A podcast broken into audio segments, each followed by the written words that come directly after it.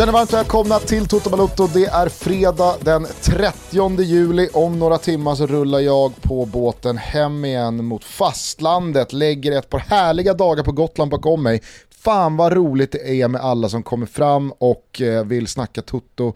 Eller bara skicka ur sig något lovord eller något glatt tillskrik om den här podden vi har gjort här nu i nästan exakt fem år. Mm. Känner du av det här också under sommaren Thomas? Ja, ja, definitivt. Jag var ju eh, nere på Skiatos och eh, där var det inte mycket svenskar.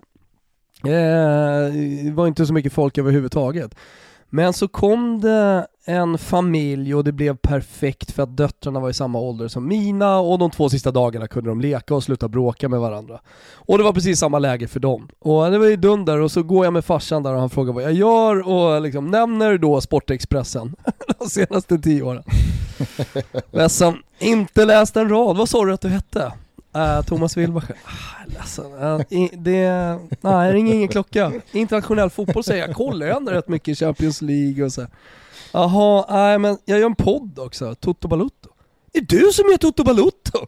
Så han har, han liksom koll, Toto har blivit större än, äh, än äh, mig själv, höll jag på att säga. Nu lät det där helt drygt men, men, men så är det i alla fall. Eh, så jo, nej men eh, superhärligt är det ju såklart. Jag var på Nytorget igår och käkade en lunch, lunch med BP's eh, akademichef Basse. Och då var kyparen djurgårdare och lyssnade på Toto också.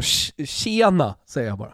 Mysigt. Ja men det är mysigt, det är mysigt. Eh, du var på Krunegård, kan vi bara lägga, vi pratar ju inte om någonting annat än fotboll i den här podcasten. Det är eh, fortfarande, vi försöker i alla fall lägga 30 matcher på rygg varje vecka och läsa allt och följa med allt. Men, men eh, kan du ge liksom, sommargugge lite på Gotland där? Va? Krunegård eh, såg du? Mm, jag var på Krunegård i eh, tisdags. Eh, det var en jävla fin kväll. Eh, han dedikerade på promenaden till eh, mig från scenen. Den här är till dig Gusten. Det var mäktigt. Fan vad Är det, är det en favoritlåt? Ja, absolut. Eh, och sen så blev det en blöt kväll ihop med honom och bandet stängde Munkkällaren. Okay. Kände att eh, det är inte varje kväll man kan eh, skopa i sig så här eh, mycket alkohol. Och sen så gjorde jag det igår igen. Med Elin, eller hur? Jag tror jag drack eh, åtta margaritas igår. Maggan Goes Paloma på någon GT-bar här i, det, i, Visby. Det är sist, sista, sista svängen här nu Gusten innan, eh, innan allting drar igång eh, och då menar jag inte att säsongen ska dra igång och du ska programleda, jag antar, Fotbollssöndag Europa eller? Det, det är planen. Det är planen, du har inte hört något annat i alla fall. Får se om kortet funkar när du kommer till Tegeluddsvägen. Det är alltid en spänning sådär när man kommer tillbaka från semestern. Passera jag är kortet. inställd på att stå framför kameran även i höst. Ja, ja men härligt. Eh, nej men jag menar bara liksom, du är över 30 och Rebban närmar sig 30 och jag vet att det snackas om kids och sådär. Så passa på kan jag bara säga efter den här sommaren att njuta när ni gör de där grejerna. För att sen eh, blir det väldigt lite men på tal om det du pratade om här nu i Grekland, att någon eh, kände till Toto Balutto men inte dig och Expressen och så vidare. Eh, igår då när vi satt i den här GT-baren så slog vi ihop våra fester med ett eh, par som hade gift sig tidigare på dagen. Mm -hmm. och sen så ja, men hade vi en skittrevlig kväll och sen så några timmar in så kommer det fram en eh, Djurgårdskille till mig och eh, frågar om han får bjuda på ett järn. Eh, som, som tack för alla år med, med Toto så pratade vi lite fotboll och eh, ja. Och de sitter bredvid och säger, vad, vad, vad var det som hände här nu? Vad, vad, vad fan var det där? och så förklarar jag då liksom så här, och då, då, då säger de, ja men fan, okej okay, du jobbar med fotboll och tv, ja, ja, ja. Äh, för oss, alltså vi gillar bara Roberto Vacchi. Galna Vacke alltså. Ja, alltså han är otrolig. Jag vet att du konsumerar inte lika mycket OS som jag. Eh, jag är lite sporttokig och ja, men kolla på surfingen och, och annat. Alltså, så fort man hör Roberto Vackis röst, det är, det är gåshud alltså. Det är direkt, det är ett, det är ett stort haveri OS eh, överlag annars. Jag ska absolut inte bli Leifby här, men men eh, allting grundar sig i att de eh, svenska idrottarna inte presterar så som förväntat. Eh, känslan någonstans är ju att det alltid är så här. Vadå, vad var förväntningarna? Trodde vi att vi skulle liksom, vinna fler medaljer?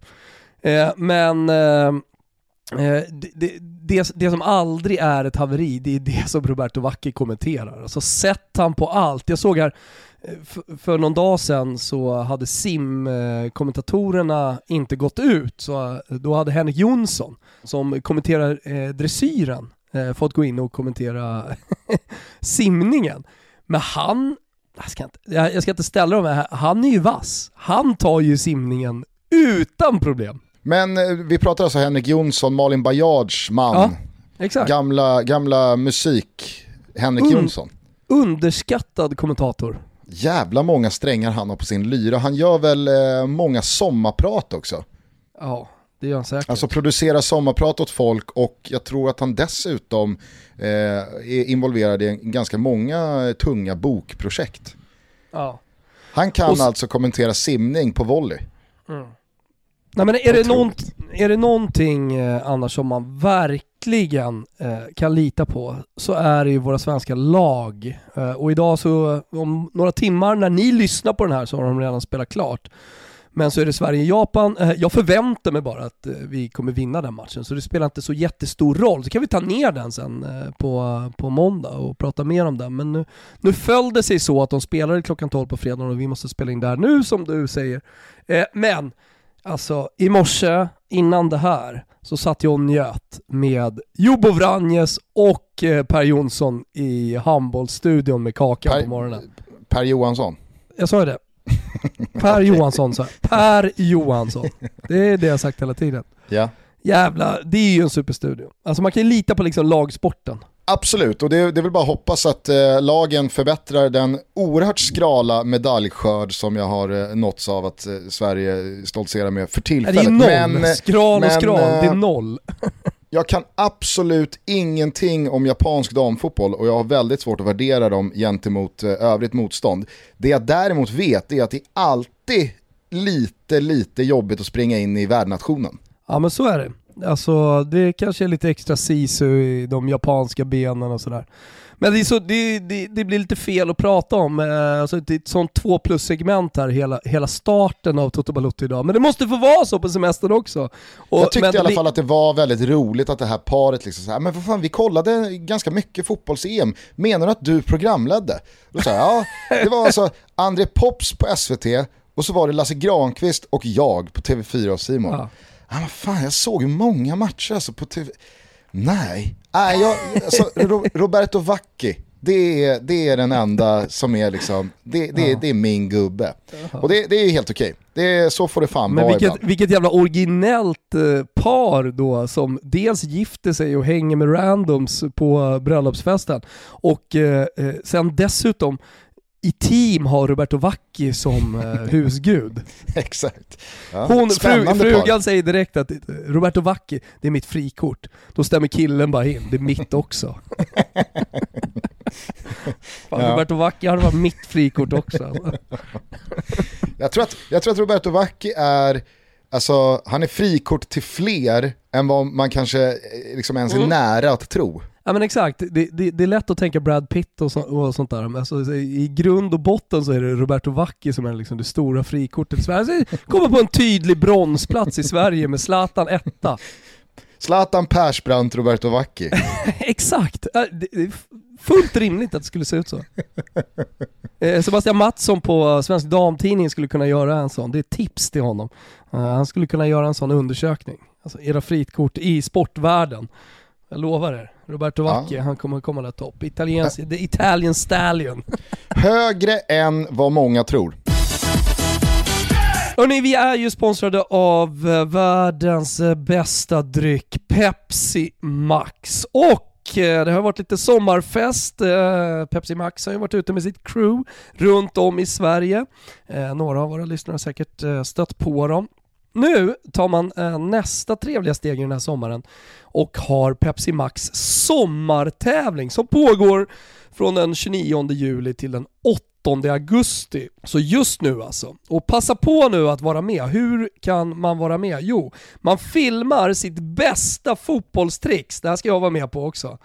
Och sen så delar man det antingen på Instagram eller Twitter. Man hashtaggar TotoPepsi och eh, taggar in Toto Balotto om man vill. Vinsten, lyssna nu, det är alltså en minikyl fylld med Pepsi Max. Vi kommer skicka ut en bild på den här, den är dunder. Jag har redan skrivit till Pepsi alltså. Så vi fortsätter vårt samarbete. Om ni är alltså intresserade av att fortsätta det här samarbetet så skicka en sån här sexy minikyl. Hur som helst, inte bara det, en bärbar musikspelare och så en massa rolig merch då från Pepsi Max. Eh, det ingår eh, såklart dryck också. Två flak Pepsi Max eh, har vi också som eh, pris premie. Vad ska man göra? Jag upprepar det igen. Jo, man ska filma sitt bästa fotbollstricks. Ta rygg på mig, eh, jag ska alldeles strax eh, ut här på gräsmattan på landet och eh, ja, men jag har en liten specialare. Ska utmana Fimpen och Dick Axelsson också, se vad de har för fotbollstricks. Hashtag TotoPepsi, Instagram eller Twitter. Nu kör vi! Eh, som, som du är inne på så eh, ligger vi lite fel tidsmässigt här gentemot damernas eh, OS-kvartsfinal. Det har spelats Europa-kvalfotboll i veckan. Malmö klarade biffen mot HIK, även fast man kände, alltså matchen hann ju knappt börja innan HIK gjorde 1-0. Och så kände man, ja ja, ja, nu börjar det darras igen.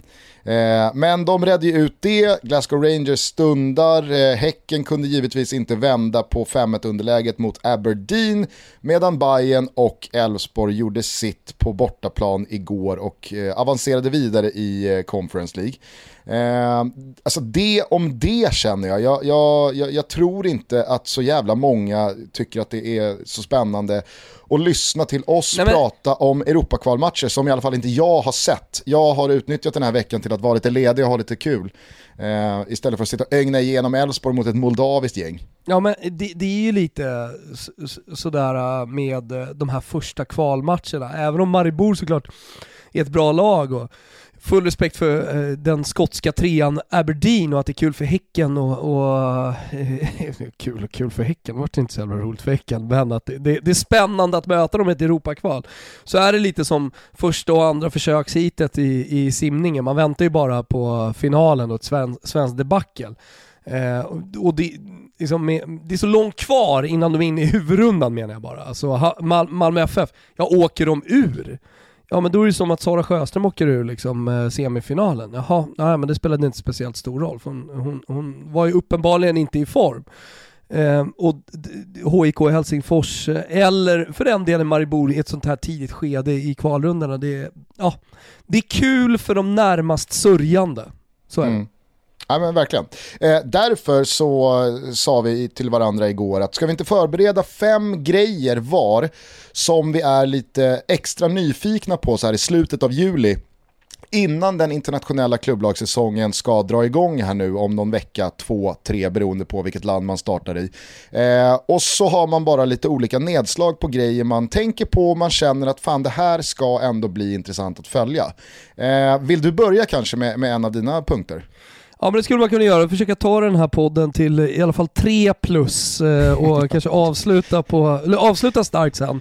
Eh, Vi avslutar med på promenaden med Krunegård och kämpar oss upp över strecket till 3 plus. Alltså, Krunegård är vår gubbe fram till 3 plus i det här avsnittet. Eh, nej men, jag, jag har försökt vara lite, eller, eller helt ärligt, de fem grejerna som jag verkligen eh, ser fram emot. Eh, så eh, vi kan ju börja med, med svenskarna.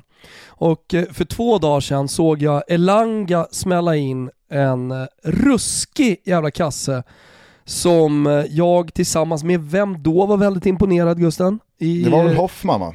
Ja det var Hoffman och jag ja, som i en WhatsApp-grupp eh, ja, men varvade varandra i eh, kåtslag, höll jag på att säga, för det där målet.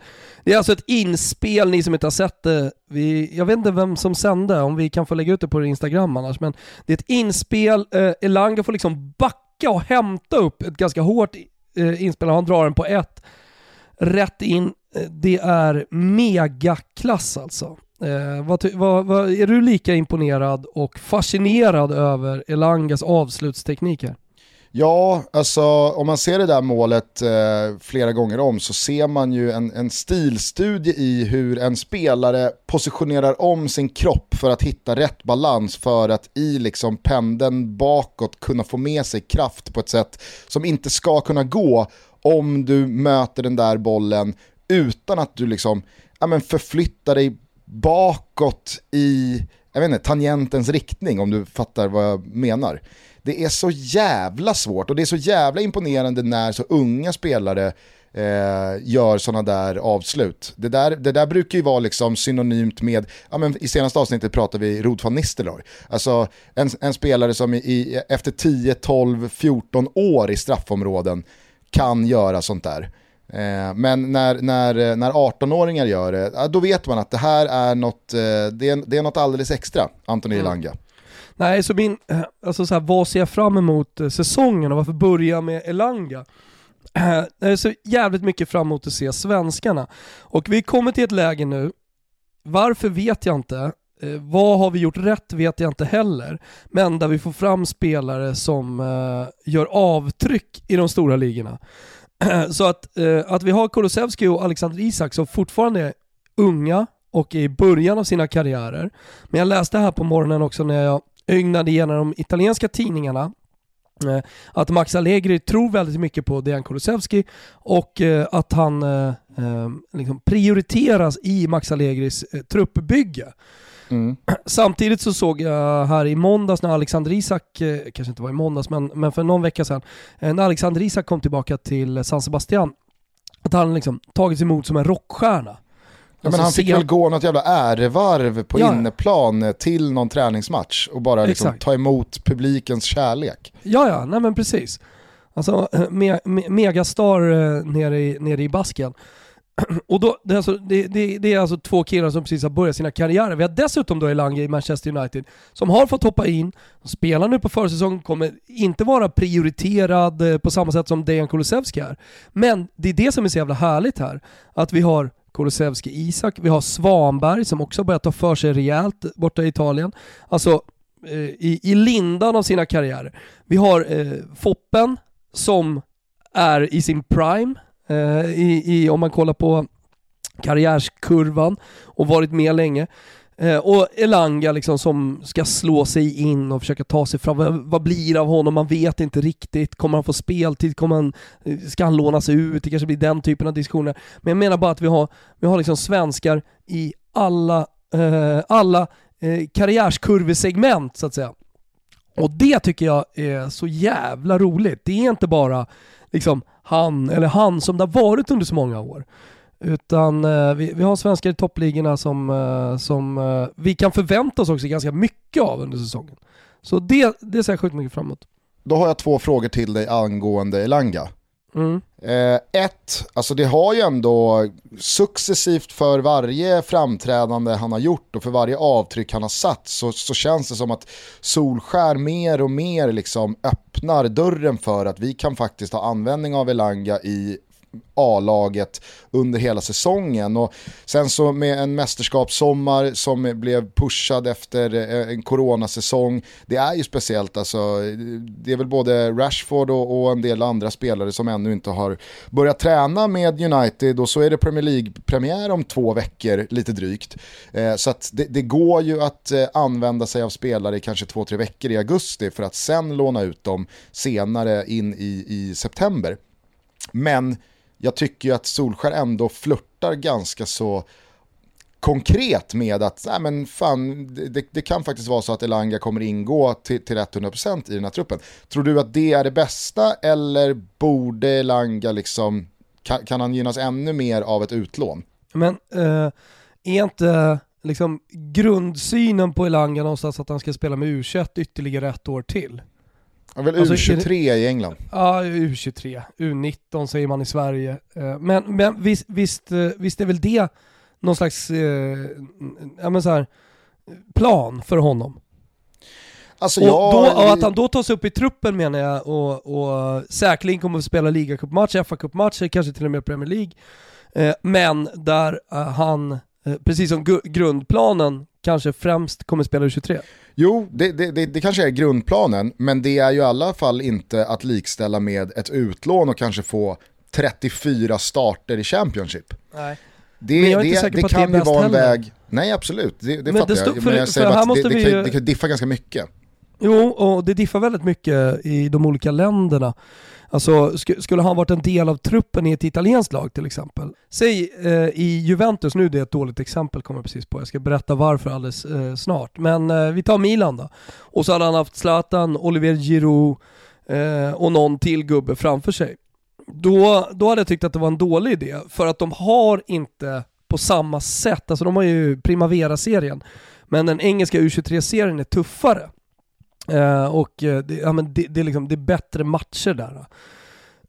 nu, varför var det ett dåligt exempel med Juventus? Jo, de har faktiskt ett Serie C-lag. Eh, så, alltså ett, ett, Juventus B kan man säga, som spelar i tredje divisionen. som jag tror faktiskt det enda laget, den enda klubben i i Serie A som, som, som har det på det sättet, alltså på spanskt sätt, alltså ett Barcelona B och Real Madrid B och sådär.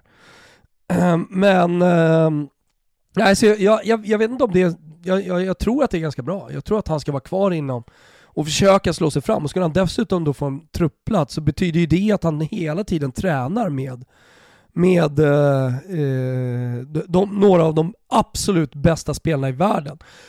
Och du vet ju hur lång säsongen är Gusten. Helt plötsligt så har du någon skada som blir två skador på anfallsspelare. Och så sitter han där på bänken redo att hoppa in. Mm. Så nej, jag, jag tycker definitivt att det är mycket, mycket bättre, i alla fall det här år ett, för honom, som jag ändå får se det som. Fråga två då, då. borde Janne agera direkt här till första mm. trupp, truppsamlingen? Ja men det tycker jag. Om, eh, som, om, om det nu blir så som du spekulerade Gusten, att Zlatan väntar en samling, då, då tycker jag definitivt att han ska med. Mm. Då är det ingenting att vänta på. Ja, eh, det var ett otroligt mål han gjorde mot Brentford i alla fall. Men det låg ju i lä gentemot Andreas Pereiras volleyskott. Såg du det? Ja, jag såg det. Fan, fan, värsta, värsta smäll man sett i år alltså. Ja, Herregud. Sjuk. Och jag tror att det där var precis vad United liksom kunde drömma om gällande Pereira för att liksom en gång för alla kunna bli av med honom. Nu, nu måste ju någon, någon liksom scout känna att äh, jag, jag, vet, jag har alla siffror, jag har allt statistiskt underlag här, det ser inte bra ut, det, har, det här är inte en spelare att satsa på. Men det där målet, va? ska vi inte bara ta honom ändå? Någon kommer ju sväva iväg kring ett ja. sånt där mål. Vi var inne på vad vi ser fram emot, jag ser otroligt mycket fram emot att se svenskarna ute i världen spela fotboll och, och det, det, är många som vi inte ens har nämnt här nu. Så Jesper Karlsson kan han ta ytterligare ett steg, kanske hitta en, en större liga vad det lider. Eh, Jordan Larsson, alltså kan han bekräfta att han är en eh, av Rysslands absolut bästa anfallare. Eh, vi ser ju vad som händer med de ryska spelarna nu, de bästa ryska spelarna. Var ju nummer 18 på väg ut, eh, på, på, väg till Tottenham eller eh, vad var det mer för klubbar? Som Milan. Milan. Milan. Milan. Och jag menar, det, det, det blir ju sådär eh, som eh, vi pratade om med Mörks gubbe där, Odilon, att när eh, till exempel Tottenham kliver in, ja, men då vaknar ju lite de andra klubbarna. Bara, Shit, vänta, vad är det här för kille de kollar på? Han verkar vara nära. Och sen så eh, kanske det adderas då ett par klubbar. Och eh, vad det verkar i alla fall så är Georgiens nummer 18 på väg till en storklubb. Det, bara det kan man ju se fram emot. Men med det sagt så är, så, så är det alltså en spelare eh, som har gjort det jävligt bra i eh, Ryssland. Och gör man det jävligt bra i Ryssland då är man nära en, eh, en, en bra klubb i Europa. På tal om det så måste jag ju säga att jag är lite nyfiken på vart Kristoffer Olssons karriär ska ta vägen efter att han då lämnar Ryssland och Krasnodar, går till Anderlecht. Jag blev i alla fall förvånad över den eh, transfern att han väljer att gå till Anderlecht, Belgien. Alltså, han, han, får jättegärna bevisa mig fel och eh, visa att Anderlecht kan vara ett steg upp från Krasnodar och toppen av, av ryska ligan. Eh, och att man från Belgien kan ja, men, fortsätta uppåt och framåt i karriären. Det var, det var bara en oväntad eh, klubbadress han, han eh, klev in i. Jag tror att förväntningarna på Kristoffer Olsson var eh, en, en stor liga.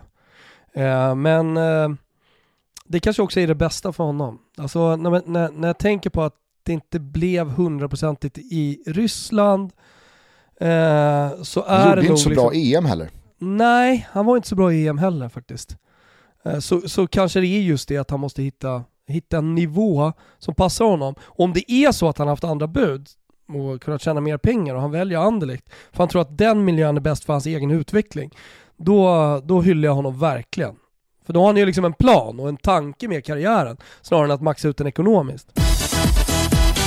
Jag eh, har en, en, en, första konkret tanke här som tangerar det du pratar om. Eh, du nämner ju Elanga och Jordan Larsson och Jesper Karlsson och spelare som verkligen är på väg uppåt och som eh, inte har eh, varit speciellt länge på, på den här scenen eh, och, och, du är spänd på vart de kan ta vägen. Jag hittar ju en svensk i andra änden av det här spektrat för jag är så jävla nyfiken på vad John Guidetti kan göra av sin ja, men, eventuellt då liksom sista säsong ute i Europa? Eller är det nu han tar fart? För att jag har följt Guidettis eh, öde här nu under sommaren. Han var ju väldigt eh, tydlig med att han inte konsumerade något EM och det känns som att nej, men nu är det liksom nu är, nu är landslaget eh, förbi, det är passé, men eh, de flesta som lyssnar på den här podden känner till hans eh, situation i Alaves. Han är klubbens dyraste spelare på lönelistan. Han lyfter väl någonstans runt 20 millar per år. Eh, han har ett år kvar på kontraktet och när han gick på utlån till Tyskland för ett och ett halvt år sedan så var det ju för att han skulle ha den där EM-platsen, coronan kom, alla vet vad som hände med, med EM-turneringen, den sköts upp. Och så blev det då ett fjolår där Alaves återigen försökte låna ut Guidetti men jag tror att han kände själv att nu handlar det inte om att säkra en EM-plats längre, för den har jag förlorat. Mm. Och då fanns det ingen klubb som dels ville ha honom och jag tror inte att Guidetti ville då byta Alaves, Spanien, sol och 30 grader mot typ Hannover eller någon annan industristad i ett litet sämre land med pissigare käk och barn och fru ska bo kvar i Spanien och han ska sitta solo på något hotellrum eller någon, någon hyrlägenhet. Vet du vad jag märker, vet du vad jag märker nu Gustav? Att du har ju sannoliken inte följt Edvard Bloms eh, sommarresa genom Tyskland. Och då pissar i käk alltså. Helvete vad han, vad han har krubbat krubba fint när han har åkt genom Nürnberg och små tyska hålor. Jo, men jag tror också att Guidetti och Edvard Blom har lite olika inställningar till typ korv. Men ja, det, är, det, är bara, det är bara min tanke. Eh, nu verkar det av allt att döma vara så att ja, men, eh, Javier Calleja här, eh, tränaren som tog över Alaves i, i våras, han, han, han ska ju givetvis då bli kvar, men att han då förmodligen tillsammans med den sportsliga ledningen har enats om att ja, men då får vi väl göra det bästa av Guidetti-situationen här sista säsongen och försöka krama ur några ja, men, eh, valuta för eh, pengar eh, droppar ur den här trasan. För att Guidettis, hans aktie har ju inte ökat på någon transfermarknad. Jag tror inte speciellt många klubbar liksom ens ser honom som ett alternativ när man tittar på lönekostnad och att Alaves vill ha pengar för honom. Utan nu kommer det bli ett sista år i Alaves, de är kvar i La Liga. Om Alaves bestämmer sig för att nej men då får vi fan spela Guidetti då. Alltså det är ju fortfarande en anfallare som kan hitta in i det här jävla stimmet. Alltså det vore så jävla kul om Guidetti kan få en flygande start på La Liga-säsongen.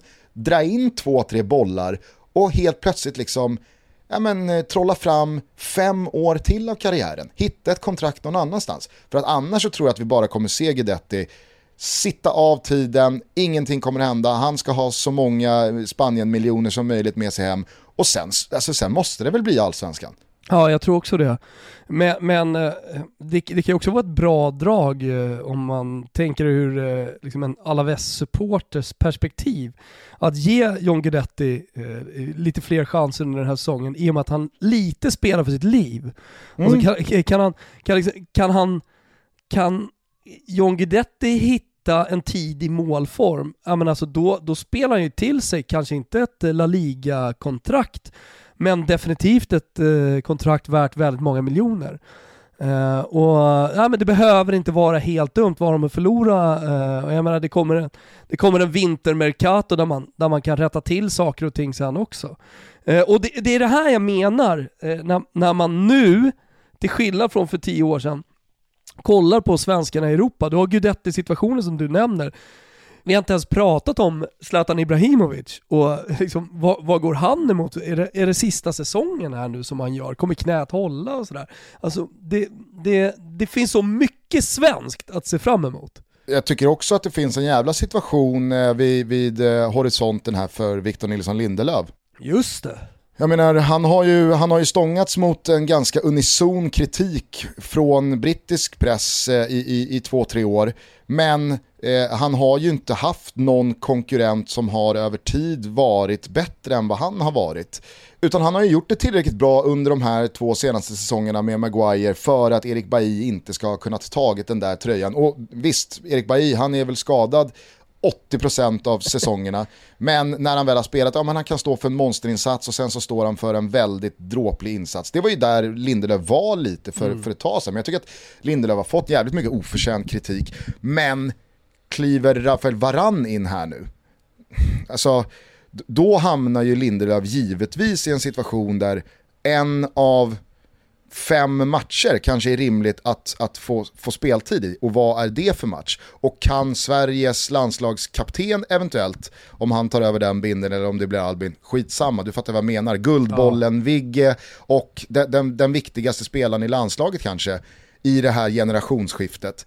Hur länge kan han sitta på bänken i sitt klubblag? Där vill man ju inte heller hamna. Nej, man vill ju inte det, men jag tror att eh, en säsong funkar ändå. Är du med? Det är, inte, det, det är ingen önskvärd situation. Men en säsong funkar alltid när det går lite knackigt. Och sen eh, i, i Manchester United dessutom ett lag, alltså jag menar, han, han behöver inte vara nöjd, men eh, ett lag som spelar Champions League, FA Cup, Liga Cup, Liga eh, och eh, Erik Bajy ska vara skadad hela tiden, men det ska även till andra skador eh, och det måste roteras. Så jag menar, han kan ändå få en helt okej okay säsong även om han är tredje gubbe i försvaret. Men, men sen kanske, sen, det intressanta blir ju om det nu, alltså spekulera att det blir så, eller vi förutsätter att det blir så, så, så blir nästa sommar spännande. Vi är i alla fall överens om, låter det som, att det ska bli oerhört spännande att följa många individuella svenska case den här säsongen. Ja, exakt. exakt. Från båda så... ändarna av liksom karriärsspektrat. Ja, men precis, för att vi har ju också hyllan under med Starfelt i Celtic och Helander i Rangers och ja, men som jag sa Jesper Karlsson. Alltså vi har ju de som ligger precis bakom också. Jag såg att Eliasson eh, hade eh, ganska bra game på, på transfermarknaden här. Eh, även om det inte är liksom de största lagen så är det många som är intresserade efter en fin säsong också i Frankrike. Så det, alltså vi, vi, har, vi, har, eh, vi har spelare på precis alla hyllor. Mm. Verkligen. Eh, men du, eh, mer grejer då som, som du eh, kritade ner på din eh, femlista? Nej, men, jag, jag tycker ehm, med 40 år på nacken eh, att fotbollen ofta går liksom i vågor och följer trender precis som allting annat. Alltså eh, uh, Catenaccion i slutet på 90-talet, början på 2000-talet som firade stora triumfer kanske på något sätt eh, gick i mål ehm, med Eh, Eh, det italienska VM-guldet 2006 och Greklands eh, e EM-guld 2004 som var väldigt så här catenaccio-taktiskt präglade. Eh, sen så kom eh, den tyska 4-2-3-1 fotbollen, gegenpressing, tiki-takan tog väl över delvis, men liksom det, det går det, det, går, det går liksom trender i det taktiska och därför Eh, är jag intresserad av vilken trend det är som kommer att eh, liksom få fäste här nu den här säsongen och kanske kommande år. Men att man börjar se tendenser redan nu. För att eh, jag läste en eh, artikel här för några dagar sedan om just Roberto Mancinis då possession-inriktade fotboll. Eh, men som trots allt är en twist på tiki-takan och du kan inte jämföra den med liksom den trysk, tyska eh, energifosballen. Eh, men, men, att det, det, det, är inte bara italienska, unga italienska tränare utan även internationellt så liksom kollar man på det eh, Roberto Mancini lyckades med med det italienska landslaget i sommar. Alltså är det, är det en trend som kanske kommer eh, att få fäste även hos eh, mittenlag, kanske bottenlag, att de, här unga tränarna som kommer upp försöker spela den typen av fotboll. Det kommer ju såklart haverera på sina håll. Eh, men, just så här, eh, se fram emot att se kanske en ny trend i fotbollen eh, rent taktiskt som, som sätter sig. Vi, har ju då Roberto Mancini och ehm, det, det, det liksom det, det, är lite italien, det, det, blåser lite italienska vindar över fotbolls-Europa, vilket också helt sjukt så här, eh, om, man, om man har varit med de senaste 15 åren och den eh, bespottade italienska fotbollen, liksom, hur, hur den helt plötsligt kan, kan vara uppe eh, och på en plats eh, i, i fotbollsvärlden där man vill eh, liksom efterlikna, där de är inspirationskälla, det, det känns konstigt tycker jag. Eh, men sen också Eh, det, och, och, om man pratar då i stora drag, alltså vad, vad händer också i eh, Europa? Alltså den här engelska dominansen, eller dominansen från de engelska klubblagen som vi har börjat se, kommer den att fortsätta? Kommer någon att kunna bryta den?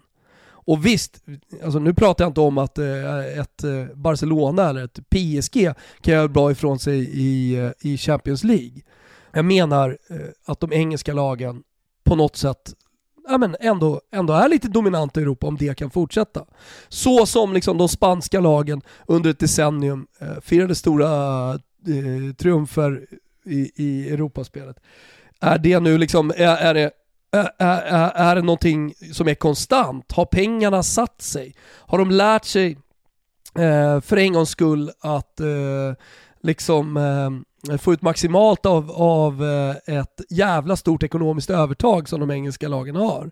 Och så att det visar sig även kanske på de lite mindre lagen i Conference League och i Europa League det är någonting som eh, jag ja, tar med mig och kan också tänka mig att det blir eh, återigen så mycket diskussioner kring och att eh, folk gillar ju att prata om, om eh, ligor mot ligor. Känslan är väl ändå att det är favorit på att den taktiska trend som fortsätter att etablera sig och få fäste är 3 5 backs eh, tänket som man har sett senaste två säsongerna explodera och inte minst här nu i EM, fyra stora framgångar. Just den taktiska flexibiliteten med treback, femback, man kan skjuta upp sina vingar.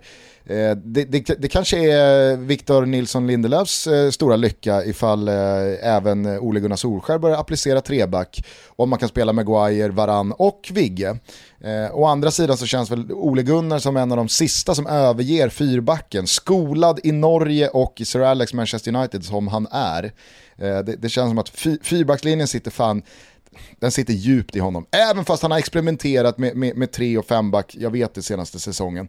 Eh, men men det, är väl, det är väl den trenden som, som jag tror kommer fortsätta växa. Ja, och det, det, det var ju någonting som Gasperini började med tidigt och som har varit eh, liksom eh, poplaget Atalantas stora Eh, framgång skulle jag vilja säga egentligen att starta med, med, med en trebackslinje. Och eh, många har ju, återigen där, det är det som är lite kul också när det kommer den här typen av trender, för det kommer ju haverera på sina håll. Alltså kolla på Rickard Norlings AIK till exempel. Så, ja men, vi försöker där också, spela som Atalanta. Men, men eh, det kommer ju såklart funka också på sina håll och vi kommer se eh, liksom, sämre lag än att spela fantastisk fotboll och utmana, ut, kanske till och med ge, genom taktik och genom smartness eh, kunna utmana. Och det är också någonting man alltid ser fram emot när säsongen börjar. Det går inte att sätta fingret på vilket lag det är man ser fram emot att se, men något lag i varje liga tar ju alltid upp någon liten kamp med toppen. Alltså mm. vilket lag blir det? Jag sitter ju och myser lite med, med Bologna. Alltså med Arnautovic eh, nu värvad. Eh, otroliga scener när han eh, kommer till, till Bologna och liksom tas emot av hela staden känns det som. Det, det, är alltid kul med de här uppstickarna. Arnautovic under Mihailovic. Det kan bli ett spännande möte. det kan det verkligen, kan det verkligen, verkligen bli. Och du, förresten Gusten, på tal om uh, Bologna. Du vet vad som stundar idag klockan 17 fredag om det är någon som lyssnar på det här tidigt? Oh ja, det är väl Bologna mot uh, Hålands Dortmund. Ja, men vad är det för match? Va? Arnautovic ska ut mot Håland. Ja ser man på Simor som sänder en hel del eh, träningsmatcher, försäsongsmatcher här i sina kanaler innan ligaspelet drar igång på full patte. Och ni vet ju att man med ett abonnemang hos Simor för 299 kronor i månaden alltså kan se all fotboll från La Liga, Serie A och nu även Champions League. För det är ju så att Telia har förvärvat rättigheten sänder genom sina kanaler men framförallt genom Simor. Man kan via telia.se sport eller simor.se sport klicka i det abonnemanget man själv behagar att ha för att kunna följa all den här toppfotbollen. Men vi rekommenderar å det varmaste att kika på den här 299 för att redan idag då kunna se Bologna-Dortmund, om några veckor se Serie A-premiären, La Liga-premiären och ytterligare några veckor senare, efter man har sett all landslagsfotboll, då kunna kika in på Champions League-premiären. Mm. Eh, och får jag komma med lilla, lilla tipset där också när vi ändå pratar om Simor och eh, sommarkvällar. Man kanske har varit ute som du och sett Krunegård kommer hem, har lite insomnia. Eh, så rullar Major Soccer League just nu. Och eh, jag, jag, jag, skulle vilja ge oss en liten gulasch faktiskt i detta. Alltså, jag, innan, innan du slevar upp gulaschen här, mm. är det inte Major League Soccer? Jo det är det. Ja, det är det jag sagt hela tiden. Jag sa Major League Soccer sa jag. Ja. Det är den amerikanska ligan jag pratar om Gusten. Den heter ja. Major League Soccer. Det gör den. Ja, och Gola känns leva sig upp till Toto Balutto den här veckan. För att helt och fullt ha glömt Anton Tinnerholm i diskussionerna om näst, svenska landslagets nästa högerback. Alltså vi, hur kan han inte vara given? Har Janne liksom oss glömt bort honom eller? Ha? Har Janne glömt bort mallen? Det är dags Janne att ta ur skallen ur såsskålen här va? Och börja titta bort mot New... I, i, I natt till exempel, natten mot lördag, så är det New York City mot Columbus Crew. Vilken jävla match på Simor Fotboll också. Samtidigt är det inte lite mallen att bli bortglömd? jo, det kanske ingår liksom i hela mallen-konceptet. Fan vad mallen att bli bortglömd jag, jag ska spida på lite i, i mina grejer jag ser fram emot. Jag kan bara Aha. snabbt beta av. Jag, jag, jag, är, jag är spänd på att se vad som händer med Frank Lampard och Andrea Pirlo. Vart de ska landa in. Vart deras tränarkarriärer tar vägen. Ja, jag tror att det blir, i alla fall för Andrea Pirlo så blir det att vänta på ett uppdrag. Han skulle mycket väl kunna komma in där äh, framåt julkakan ska käkas äh, när, när, när något av topplagen har havererat. Milan till exempel. Är det inte lite liksom déjà vu kring eh, Andrea Pirlos tränarbana som det var med Pippo Inzaghi? Jo men lite. Lite för stort uppdrag direkt, det går lite för dåligt men han är för girig själv att liksom gavettan nere i kadetten Nej, inte riktigt än. Det får jag ta om det är det enda som återstår. Och så blir den vandringen alldeles för lång. Ja. Nej men, eh, Alltså, vi kan ju bara recappa det att Andrea Pirlo tog över Juventus efter att eh, då haft... Eh, tränarlicens i två dygn. Efter att ha haft eh, tränarlicens och fått eh, Juventus U23. Eh, och ja, det, det, det, var, det, de, det, det var det tränarskiftet de gjorde samtidigt då som Antonio Conte med blicken mot eh, den eh, lilla skölden, scudetton, eh, fest. Det är liksom, äh, det var ju dömt att misslyckas såklart. Eh, Max Allegri kommer in och styr upp det här nu, det är jag helt säker på. Det blir, ska fan, vi, vi, vi ska väl ha lite sådär ligaspecifika avsnitt inför säsongen va Gusten? Absolut, absolut. Vi ska köra ja. lite Premier League med Hoffman och La Liga med, med, med, med, med Pinitoro och sen så sitter vi väl och surrar Serie A med Svanen och... Mm. Heads up, eftersom jag vet att hela oddsättaravdelningen borta på Betsson lyssnar så heads up redan nu, börja boosta Juventus eh, eh, Serie A-vinnare. Den är given alltså, för att nu tänker nog många att eh, ja, men deras eh, deras era är lite över här nu, dags för lite andra lag att vinna, men eh, det, den är så given en, eh, en serieseger kan, kan vara. Jag skulle komma till det eh, efter att ha städat av ytterligare en, en grej jag är nyfiken på. Det är just Juventus, vart den klubben nu tar vägen efter att efter nio raka ligatitlar, två Champions League-finaler och ett huserande av några av de absolut eh, bästa och största spelarna förlorade ligatiteln till Inter. Vad händer? Jag satt och kikade igenom lite liksom, eh, transferrörelser. Mig veteligen så har man ännu inte förlängt med Chiellini, men det, det mesta talar väl för att man gör det. Ja, eh, eh Nedved säger att du ska prata när han kommer tillbaka från semestern, så det, ja. det, är väl liksom lite on hold. Blir det inte Chiellini, ja men då tappar man ju samma sommar Buffon och Chiellini och det kanske inte är, alltså det, det, det, går väl att hämta sig från att bli av med Buffon, men slår man ihop det med Chiellini, ja hur mycket försvinner egentligen då av Juventus och den mentaliteten som har rått där? Och, hur blir det egentligen med Cristiano Ronaldo? Va, va, vad drivs han av den här säsongen? Finns det liksom tillräckligt mycket revanschlusta i honom? Eh, eller, eller har han bara hamnat ja, men, snett karriärsmässigt. För att där är det ju skillnad på liksom Messis fortsättning i Barcelona och Ronaldos fortsättning i Juventus, de är inte alls lika sammanlänkade, sammanflätade spelare och klubb som Messi och Barcelona är. Så det finns ju, någon, det finns ju några andra värden i det. Allegri tillbaka i Juventus, ja, men så här, vad, vad, vad drivs han av? Vill han bygga om? Vill han inte eh, han, han kanske vill rensa ut det, det, det, sista som finns kvar av det Juventus han lämnade. Alltså, jag är ruskigt spänd på just Juventus sätt att tackla den här stundande säsongen. För det finns ju ingen annan jätte. Alltså, när, eh, när, när PSG förlorade ligatiteln, eh, alltså, och, och, det har de ju gjort tidigare mot Monaco, nu mot Lille. Alltså det, det är ganska tydligt vad det gör med PSGs liksom, satsning på nästa säsong. Verkligen. Eh, Bayern München, ja, men de, de, har ännu inte förlorat den där ligatiteln eh, i, i liksom den här eran. Eh, de, de håller snarare på att återigen pulverisera och marginalisera eh, Borussia Dortmund. Nu är det väl Leipzig som sticker upp, men vad gör, vad gör Bayern då? Jo, de tar Nagelsmann. Alltså, det, det, det, det, det är sånt jävla... Storkuksaktion alltså. ja, det är otroligt.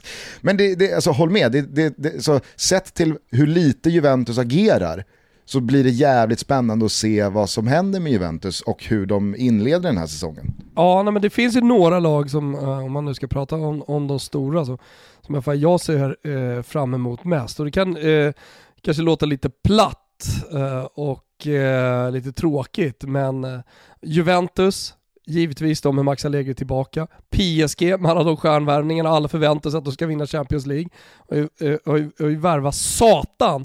Och jag tycker också, inte för att det var dåligt ställt tidigare, men jag tycker ändå att eh, liksom med målvaktspositionen löst med Gigio Donnarumma så uh, har man liksom tagit ett stort jävla kliv mot den där finalen och att höja Champions League-bucklan. Men, men också Samtidigt Manchester så, City. Alltså, de, de, de, sitter ju på Keylor Navas som har lyft fler Champions League-bucklor än typ alla målvakter i världen. Jag vet, men det finns ändå någonting där med Gigio Donnarumma som Don jag, kan inte, alltså jag kan inte tänka på Donnarumma utan att höra bladet eh, programledare. Gianluigi Donnarumma.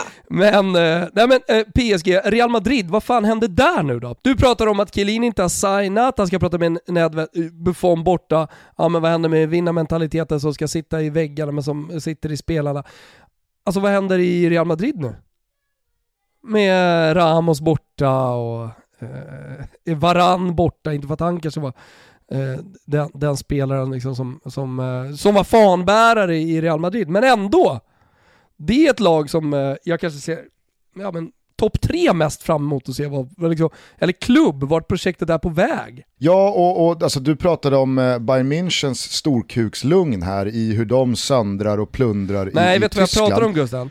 Jag pratar om att söndra och plundra så stora hela München-kuk över hela landet så går de och bara flänger med den där och slår ner.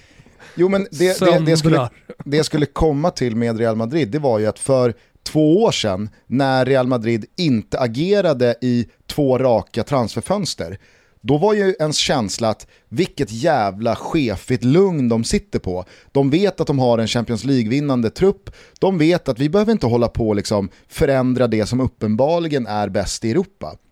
Men nu, ytterligare ett och ett halvt, två år senare, när spelare som Ramos, Eh, Ronaldo som man inte lyckades hitta ersättaren till, ett par rejäla floppvärvningar för hur mycket pengar som helst i Eden Hazard, Luka Jovic eh, och, och, en del andra, så känns det ju snarare som att ja, men nu är ju känslan att kanske Real Madrid ganska länge har tappat greppet om att vara bäst i världen, bäst i Europa, kanske till och med bäst i Spanien. Man har gått bort sig fullständigt, både sportsligt, ekonomiskt och liksom styrningsmässigt. Florentino Perez, han har funderat för mycket på den här superligan och haft det som någon slags ledstjärna för att garantera Real Madrids storhet. Nu när det inte blev så, så, så, så tittar jag på Real Madrid och känner, men som du är inne på, vad, va, va fan är det här för bygge? Plocka Ancelotti tillbaka i det här läget, vad, va, vad garanterar det? Ingenting är känslan. Nej, eh, och där, därför så blir de ju eh, extra roliga att följa den här säsongen. Men äh, återigen då, kanske i den här gulaschen till oss själva så får vi väl kasta en liten extra slev äh, över oss äh, när vi gjorde klart att Harry Kane skulle spela Manchester City nästa säsong. För det är ju inte klart. Det gjorde vi inte klart. Jo, det gjorde vi. Sättet vi pratade om honom i Manchester City på gjorde det klart att han skulle spela där nästa säsong. Jo, fast vi sa inte att han är klar för Manchester City. Nej, men, men, men mellan raderna så förstod folk det som att vi trodde att han var klar för Manchester City. Skitsamma. Men eh, alltså det, det, där har du ju... Där har han, också... var, han var Ranjnik till Milan klar. Ja, just det. Det var där sitter man ju också och väntar på, vad fan, alltså, vilka ska fatta att det är Ralf Rangnick man tar för att liksom gjuta nytt liv i en klubb? Eh, men du, eh, har du några fler grejer på, på, på hjärtat eller har vi, har vi städat av det mesta? Eh, vi har städat av eh, det mesta, så bara en sak sådär. Eh, det är ju inte, det är inte nästa säsong, men alltså VM 2022, eh, det är närmare än eh, vi tror. Alltså vi kommer, vi, kommer liksom, mm, vi kommer gå till VM 2022 med stormsteg. Och i och med att eh, VM ligger i november, eh, men ändå så kommer vi börja prata om eh, VM redan i slutet på nästa säsong. Alltså då, då, kommer det, då kommer det gå upp för hela fotbollsvärlden att vänta här nu, vad fan, hur var det nu? Hur ligger, hur ligger det här mästerskapet, vad kommer hända med, med klubblagen? Vet du till exempel nu Gusten vad, hur, hur säsongen 22-23 ser ut? Det är, väl, eh, det är väl paus från typ eh, första november till eh, första januari. Det blir ju konstigt hur som helst och det här är någonting som, alltså med VM-kvalen, eh, som, som ligger i det här, vad, för, förväntan, vad ser jag fram emot nästa säsong? Ja men då tänkte jag på, för det gör jag verkligen så här, att jag ser fram emot att se Janne Anderssons landslag, eh, ta den här generationsväxlingen förhoppningsvis då med, med lagpappa Zlatan i, i eh, gruppen och i truppen och gärna också ute på planen eh, som, som gör mål. Eh, och framförallt så ser man ju fram emot den här matchen mot Spanien och om vi kan upprepa ett kryss eller till och med vinna. Eh, men, eh, men i det liksom att se fram emot VM-kvalet, se fram emot att se Sverige, så ligger också att så här, vad händer med VM 22 som vi kommer att börja prata om redan nästa säsong? Absolut, där är jag den första att eh, skriva under på samma papper. Jag tänkte prata lite om min fascination eh, inför eh, Olympique Marseille och den tiden de är inne i. Många Free Lirola. Är, är, det, är, det, är det vår gubbe? Nej men det, det, är, den, det är den stora eh, sommarplågan nere i Marseille. De försöker värva Paul Lirola från Fiorentina men de sätter hårt mot hårt och vill ha mer pengar. Ja. Jag vill bara visa att jag hänger med liksom i svängarna. Du pratar om Marseille, ja, men jag vet vad, vad, vad den, eh, liksom, den, den, den, stora sommargrejen har varit nere i Marseille. Jag vill bara liksom dra ner brallorna och, och, och, visa att jag, jag är med på noterna här. Ja men snyggt. Eh, jag eh, såg några bilder här för några dagar sedan fladdra förbi på Conrad de la Fuente. Och jag blev blixtförälskad. Blixtförälskad. Mm. Kan du säga namnet en gång till? Conrad de la Fuente. Det här är alltså en 20-årig eh, amerikan som har vuxit upp i La Masia i Barcelona. Men nu lämnat för Marseille och skrivit på ett långt kontrakt där. Redan nu amerikansk... kommer de! Nu kommer ja. de Gusten. Jänkarna. Jänkarna alltså, nu kommer de. Herregud alltså. Verkligen. Nej, men, men på riktigt alltså, de kommer fan. Och Konrad de la Fuente, han tog mig liksom in i eh, Marseilles eh, truppbygge här inför stundande säsongen. Många kommer ihåg hur det såg ut i våras när träningsanläggningen brann, eh, Jorge Sampaoli anlände, det var sånt jävla kaos. Eh, man plockade in Milik eh, från eh, Napoli, eh, Stråtman lämnade vad som kändes var i protest nej fuck det här, jag kan inte vara kvar i den här klubben längre, det går inte. Nu är det jag som drar. Nu har man också släppt eh, sin liksom, ja, men, sin kanske bästa spelare genomgående de senaste säsongerna, Florian Thauvin, som helt under min radar har 28 år gammal lämnat för Mexiko, Tigres. Alltså han gör som Big Mac Gignac och lämnar för den mexikanska ligan. Anton Tinnerholm i all ära, här snackar vi mallen. Ja. Tovän lämnar 28 bast för Mexiko Tigres. Ja, och i god vän eh, ska ju sägas eh, med eh, Big Mac Gin Jack och mm. har blivit inspirerad av hans karriärsresa. Hur går det för Big, Big Mac nere, borta i Tokyo? det går hur bra som helst. Alltså, visst gör det det? Ja, ja, ja. Han har ju smält in 150 mål sedan han klev dit. Och det är, alltså ja, det, ing, det, är, det, är ingen, det är ingen krydd, utan det är det det är vad fan han har gjort. De gick ju till VM för klubblag-final. Eh, Nej, men jag, jag tänker mest i de olympiska spelen, hur det går för honom. Nej men de åkte ju, eh, så det bara sjöng om det va. Mot, är det sant? Eh, jag tror att de torskade med 4-0 mot Japan här, frassarna.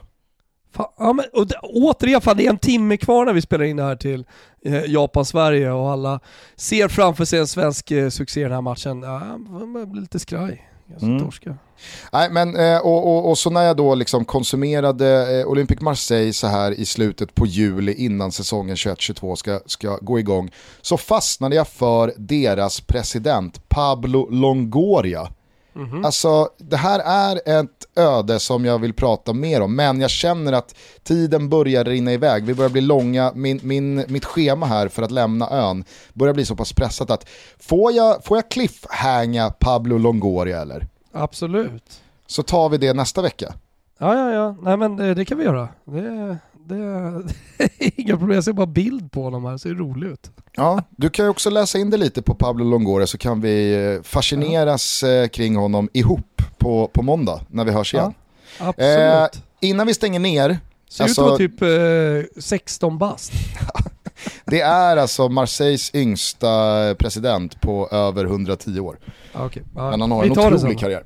Eh, innan vi stänger ner, alltså du skickade en liten gulasch i, i, i plytet på oss. Men eh, det är väl ändå så att lite ska skvätta över på Blåvitt. Som inte kunde lösa en pits på Påskbergsvallen mot Varberg eh, i eh, måndags. Nej, och jag menar de torskade med 2-0 men alltså för Toto-trippen så hade det räckt med att de uh, bara stängde, att de, att de fick in en boll och startade alltså med, med Sigthorsson i någon slags form får man ändå säga och Marcus Berg på topp. Alltså där måste det bli kasse på Påskbergsvallen alltså. Där måste det bli kasse Gusten. Ja, men jag har ju, jag har ju liksom slagit mig ner i den här Blåvitt-båten du har varit kapten på i, i några år, sen mm. några veckor, men jag känner ju redan för att lämna. Det ja, går ju jag inte. Förstår det. Jag förstår det. Jag förstår det. Det går inte men... att hålla på med det där laget längre. Så att nu skippar vi dem i helgens Toto-trippel. Men eh, du, du, du, har, eh, du har en tanke här. Ja, nej men eh, det är väl snarare vi som har en tanke när vi har kollat på allsvenskan. Vi, vi tror på lite raka segrar, vi tror att AIK bara vinner mot Halmstad inför hemmapubliken. AIK är inte det enda Stockholmslaget som vinner utan Djurgårdens jävla dundersäsong och eh, mangling liksom bara fortsätter. Eh, nu mot Häcken som eh, har eh, spelat dubbla fighter mot Aberdeen, Aberdeen och rimligtvis också borde vara lite trötta. Fel lag att möta då eh, Djurgårdens IF. Eh, slutligen Norrby. Kryssmans Norrby som bara liksom fortsätter att uh, göra bra ifrån sig i superettan där uppe i toppen. Uh, de möter ju nog jumbon Falkenberg och vi tror ju att segertåget bara fortsätter för Kryssman. Så att rak Norrby också, där här finns under godbitar boostade odds som alltid. Tänk på att ni måste vara 18 år fyllda om ni ska spela och stödlinjen.se finns om man har problem. Uh, det var det Gusten, eh, uh, Toto trippel inför helgen. Eh, vi har ganska mycket att se fram emot, eller hur? Verkligen. Eh, dessutom så är det ju liksom nu från och med den här helgen matcher eh, som, som man verkligen, verkligen vill se och inte bara behöver se. Nej. Så att eh, jag spänner fast mig, nu börjar det, vi lämnar juli bakom oss, går in i augusti, alltså fotbollsnyårets månad. Ja, det är mysigt. Med förväntningar på säsongen. Och hörni, glöm inte att ställa klockan klockan 01.25. På Simon Fotboll så är det alltså Mallens New York City som ska ut mot Columbus Crew. Där har ni, där har ni en nattmacka som eh, smakar mumma. Eller hur Gusten? Glöm heller inte att förhöra er partner om eh, Roberto Vacchi och huruvida han faktiskt Just. är ett frikort eller inte. Ja. ja. Jag tror att många som lyssnar på det här kommer bli förvånade över sin partners svar. ja, det, ja, absolut, absolut. Jag, jag hoppar i, eller jag hoppar i, jag har ju varit i Vackibåten länge, men nu hoppar jag även i, i, i frikorts-Vackibåten. Ah, härligt det.